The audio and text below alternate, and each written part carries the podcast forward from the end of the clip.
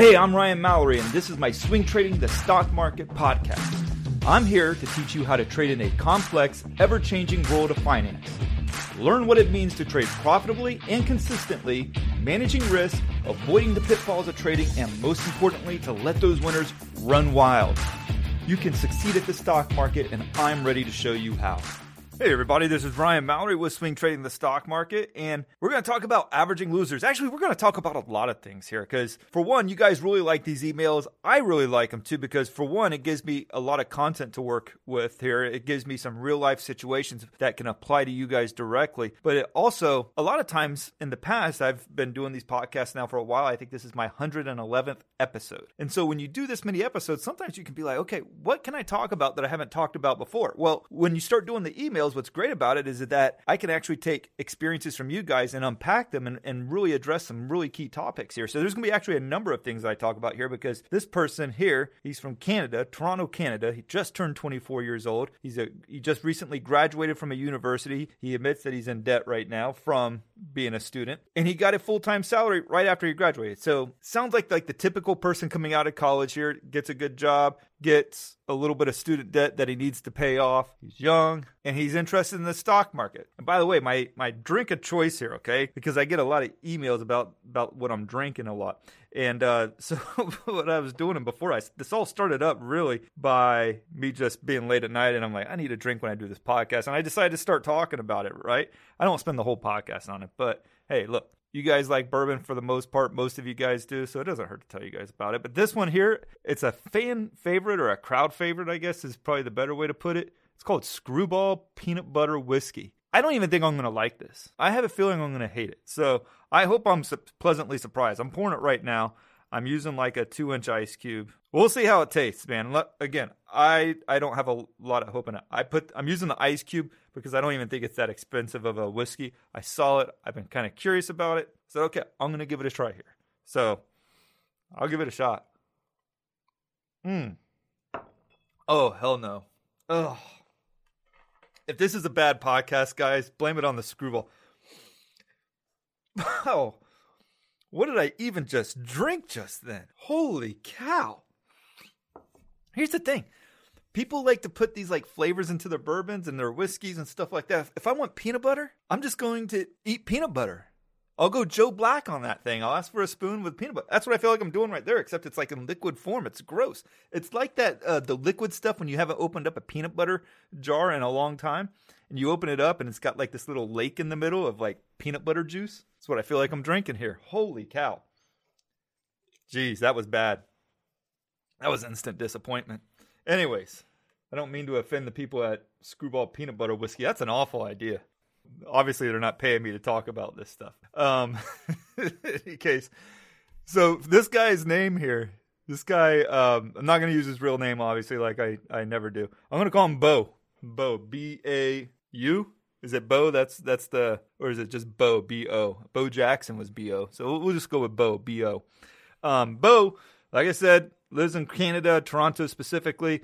Just turned 24 years old. He's in debt. He just graduated out of college. He's 24 years old, has a full time job right after he graduated. He started investing through a TFSA account. I had to look up what that is through Wealthsimple back in March 2020. Basically, it sounds like it's a uh, tax free account that you can invest in, you can withdraw from, no penalties. I, I could be wrong on that. I've just Googled it basically. So if I'm wrong, it's Google's fault. So he started trading with $1,500 it went down to twelve hundred dollars because he said he had no idea what he was doing. And I'm doing a little bit of paraphrasing because it's a long email. Um, he says eventually I started creating a strategy that worked because I got up to eighteen hundred dollars, and from there I decided to start trading with a bigger account size around five thousand dollars. Eventually, I'd like to trade with hundred thousand dollars. So he tells me a strategy here. He allocates fifty percent of his portfolio on a five to seven year investment, such as Apple, Microsoft, and Facebook. That's great. Those things are doing great, right?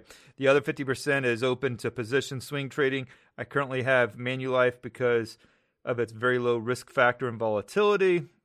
I don't know anything about Manulife here. I believe that's like an insurance company. I've never traded it before, so I mean, I I look it up. It's traded here in the United States, but it, I mean, it went back from like 2008, went from like 45 plus dollars all the way down to the single digits. So there is some volatility there, but since 2009, it's been kind of dead money. Um, and when I say that, it's just it's been range bound. It ha- literally hasn't moved anywhere between 10 to $25. It just keeps going back and forth within that range. Yeah, it, it might be a tradable range. I'm not overly crazy about this kind of a stock. I, it's no it's no Apple, that's for sure. It's not a Tesla or a Microsoft or any of the fancy tech stocks, not even a Bank of America or a Citigroup. Maybe not even a Wells Fargo. But then again, Wells Fargo kind of sucks. So then he tells me, he says, What I do is I buy with about 60% of the money I have available left after my long holds, which I see a support line or when I see a big drop and I set my sell at 1% profit because it generally moves 1 to 3% a day. I don't know if that's low risk if it's moving every day 1 to 3%. That's a lot. I mean, granted this this guy's only been trading since March and I'm not being hard on him at all. He he even asked me to take it a little bit easy on him at the end of the email because he has only been trading since March. So I'm not I'm not coming across. I'm going to be critical where I think you should be where I think I should be critical at. But 1 to 3% a day, I mean that that's a that might be a little bit volatile. Um, I don't think most stocks move 1 to 3% a day. Right now they do, but when things kind of get back to normal, they're not. So if you're able to profit off of making 1 to 3% a day off of a stock when things do get back to normal, when VIX gets back to like 11 or 12, I wouldn't necessarily expect those kinds of moves going forward. Uh, if it doesn't go up, I'll wait until it does, even if it's two to three months, because I then collect the dividend. Now remember, dividends, they get subtracted off of the share price. So if a stock you know, has a dollar dividend, trades at a hundred dollars a share. When it goes ex dividend day, it's going to drop like by a dollar down to ninety nine. I mean, it doesn't mean that it can't make it right back up. If it's Tesla, if they were having a dividend, right, and they had a dollar dividend, it'd probably be made up sometimes in like ten seconds. Holy crap, this whiskey is disgusting. I mean, I'm fighting through it, guys. I am. I'm trying to be a warrior about it. It's gross. I can't even think a single thing I'd mix it with. I'm sure there's recipes all over the place online. I don't even want to try them. I don't think there's any improving on that stuff. It's disgusting. So here's where I really run into some issues here. It says if it continues to drop, I will wait for another potential support line to show up or until it's very undervalued and buy more to even out my entry point. If I buy a second time lower and the price goes back to my original entry point, I'm in a profit. Of course, I understand this is very risky. So, if it doesn't go up, I'll wait until it does, even if it's two to three months, because then I collect a dividend. All right, I'm going to stop there because we're going to unpack a lot of that right now. You go back to 2008, 2009. Granted, this person's only been trading since March. I don't know to what extent he's looked at MFC's chart going back to 2008, 2009 or even just long term. I do it all the time. I know a lot of these charts like the back of my hand going back to 2008, 2009. You take the S&P 500, I could I could map it out on a piece of paper for you. I've see, I've just looked at it for so long throughout my life. But MFC, it goes from 45 down to single digits. Okay. This thing was in a beautiful trend line going all the way up to 2008, and then it fell apart. It's never recovered from 2008. It hasn't even recovered half of its losses. It's recovered maybe about 25% of its losses from 2008. You take a chart, any tech chart probably, and it's probably way beyond the lows from 2008 and well beyond the 2007 2008 highs. So we got a problem there because what does this person do? Let's say down the road he does have $100,000 in his account and he's trading this MFC thing like he outlined here where he's putting like a large percentage of his portfolio in it looking for the 1% move and this thing just goes down. It goes from 15 down to let's say 13. He says, "Okay, it's it's oversold. I'm going to double down on this trade." And it goes from 13 back down to 6 or 7. What does he do then? Because I can tell you this, back in January. It this was before COVID ever struck. This thing went from plus 20 all the way back down into the single digits. Now it's back from 8 plus dollars a share to $15, so it's almost doubled off of the lows. But if this guy was just starting to invest about 2 months before he started investing, he'd be in the hole so bad right now. And I don't know when this thing comes back. Maybe it comes right back up. You know, maybe by the end of the year it'll be back in the 18 to $20 range. I have no confidence about that. And here's the thing stocks don't always come back. There's a litany of stocks that did not survive the 2000 dot com bubble. There's a litany of stocks. Take Lehman Brothers and Bear Stearns. They did not survive 2008, 2009. There was a lot of money lost in those. You take Qualcomm. If you had bought at the highs of 2000 during the dot com bubble, well, guess what? It wasn't until about two months ago that Qualcomm finally broke its all time highs going back to 1999 2000 timeframe. It took Qualcomm 20 years to make that money back. Again, I'm taking it easy on you. I promise. I'm a little salty though right now because this peanut butter whiskey is trash. I'm probably going to get COVID tested tomorrow just because I'm not sure if there's something that wrong with this drink. All right, that's I probably shouldn't say that about it. There's no there's no link between COVID and peanut butter whiskey. Screwball peanut butter whiskey. Boy, it tastes like it though. So here's here's the question. I don't like averaging losing trades. I never average a losing trade. If you're losing on a trade, you never add to it. That's never a time to get it. It's never a time to get back to break even. Losing trades is usually a reason to get out of the trade, not to try to stay in it longer. And here's the thing: if you're trying to swing trade and you're looking for a position that's going to go from you know in the next five to six days up one or two percent, and it doesn't do that, and then you're expanding your time frame to two or three months, well, that's money that's being tied up in a trade that may never become profitable for you. And then if it continues to sink, like what we saw MFC do, Manulife do back in 2008 or back in, in January of this year, where it doesn't come back, then you're turning into a long long term bag holder, and that's not good either. So you don't want that. I'm, I'm also not a huge fan of just trading one particular stock because I think a lot of times we do that because we feel like that there's some kind of like inherent edge in that stock. And I don't think that's necessarily true. I think there's some stocks that respond better to technical analysis than others. I've, I've mentioned it before. I think Bitcoin does pretty good to technical analysis. And I think the fact that it trades 24 7 and it doesn't deal with these crazy gaps and stuff makes it a little bit more trader friendly. That doesn't mean there isn't a ton of volatility, but a lot of times it does respect the support and resistance levels that you outline. And when it does break a support level or resistance level, it usually marks a change in the trend or a significant move in that particular direction of what it's breaking. And he, he says this too Manulife is very consistent, which is why I'm happy to hold for a long period, and this way I never take losses. Well, I don't know if it's necessarily consistent, buddy, because back in January it had a significant sell off. It goes from like the 20s down to single digits, $8. That's a significant move. If I look at the technical analysis right now, it looks like a double top. So I would be very careful right now because since March, the market has been very forgiving when it comes to not respecting the risk. I'm not saying that you're not respecting the risk. I think you're respecting the risk in a way that I think has its own set of risk to it. But this MFC is not going to be a, a free lunch for you, and it's very capable of sinking lower. Every stock is. And so you have to go into your trades thinking that. But what bothers me though is is that this person Bo, he says that I'm happy to hold for a long period and this is why I never take losses. Well, you are going to take losses in the stock market, and it's important to get used to those. It's not bad to have a losing trade. I had a losing trade today. Citigroup. I shorted it. Trust me, I'm, I'm, I'm wondering if there's ever a reason to short a stock ever again right now when you're looking at this market. I'm not saying that with complete sincerity. I'm just with the Federal Reserve constantly pumping up the market. City Citigroup looked like a good short. It squeezed me a little bit. I had to take a 4.9% loss on that today. That's okay. I've had plenty of those kinds of losses, and losses aren't really bad. I I managed to trade as best as I could. That's that's what it comes down to. I managed the trade, got out for a 4.97% loss. I only stayed in it for less than a week. So I want to know quickly whether or not a trade's going to work out for me. If it's going to be a loser, I want to get out of it fast. So it's the more profitable plays that I want to let keep rolling higher. You take Twitter, for instance. I've been in Twitter since August 5th.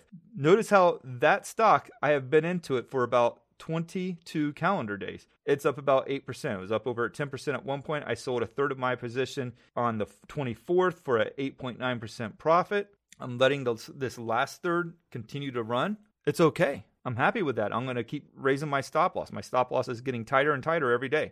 But when I have a loser, I have to be able to accept it. And you have to be able to accept it on a stock, whether it's MFC or any other stock when the stock isn't working right, it's not the time to double down on it and hope that it gets back to break even because there's a lot of capital that has been lost on people who just want to break even or just want to get back to their original buy-in price.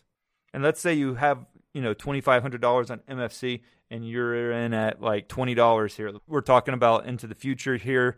Your trading strategy has been working great let's say it's not even $2500 that you're trading with it anymore. Let's say you've built your account up to $25000 and now you've got like $12000 in the stock and all of a sudden you get this heavy sell off where it goes from $20 down to 6 or $7 what's the, the game plan going to be there? You're going to keep doubling down on the trade?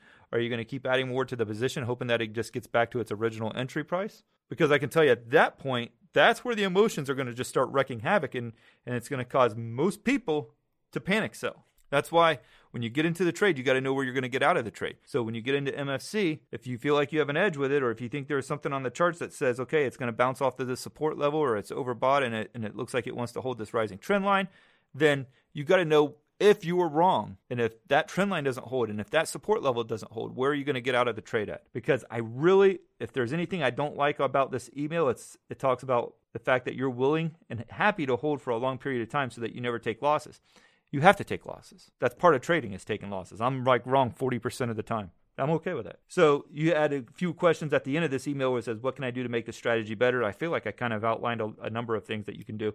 How can I make? How can I find a better entry point? Well, th- that's about trading with the edge. You gotta you gotta find on the chart where the the reward is greater than the risk that you're taking on. And that doesn't mean that you double down and just hope that you can get back to the original entry point for a profit. What influences a stock? Well, there's a lot of things that influences stock. Being an insurance, it's going to be affected by its industry, the insurance industry. It's going to be affected by the financial services sector. You have the broader market, which represents about 50% of a stock's move, followed by about 20% of the sector, another 20%, 10 to 20% of an industry, and then the rest of it is actually the stock price itself, whether there's news, whether there's something specific related to the stock that is causing it to rise or fall. So again, I'm not trying to be harsh on you. I know you've only been doing it since March, and uh, I've I've had these questions before. I've had these thoughts like, man, I should just trade this one stock only because I have such good luck with it, and that's usually not a good idea. So I would encourage you to like branch out, try to find other charts that that might that might work for you to try to branch out and find some other trades that that appeals to you. I like just looking at charts for what they are, charts. Whether it's Apple, whether it's Microsoft, whether it's Square, whether it's Caterpillar if the chart looks right, I'm taking it. Now, there's st- certain types of charts that I'm not going to go after. I'm not going to go after stocks usually that are under $10.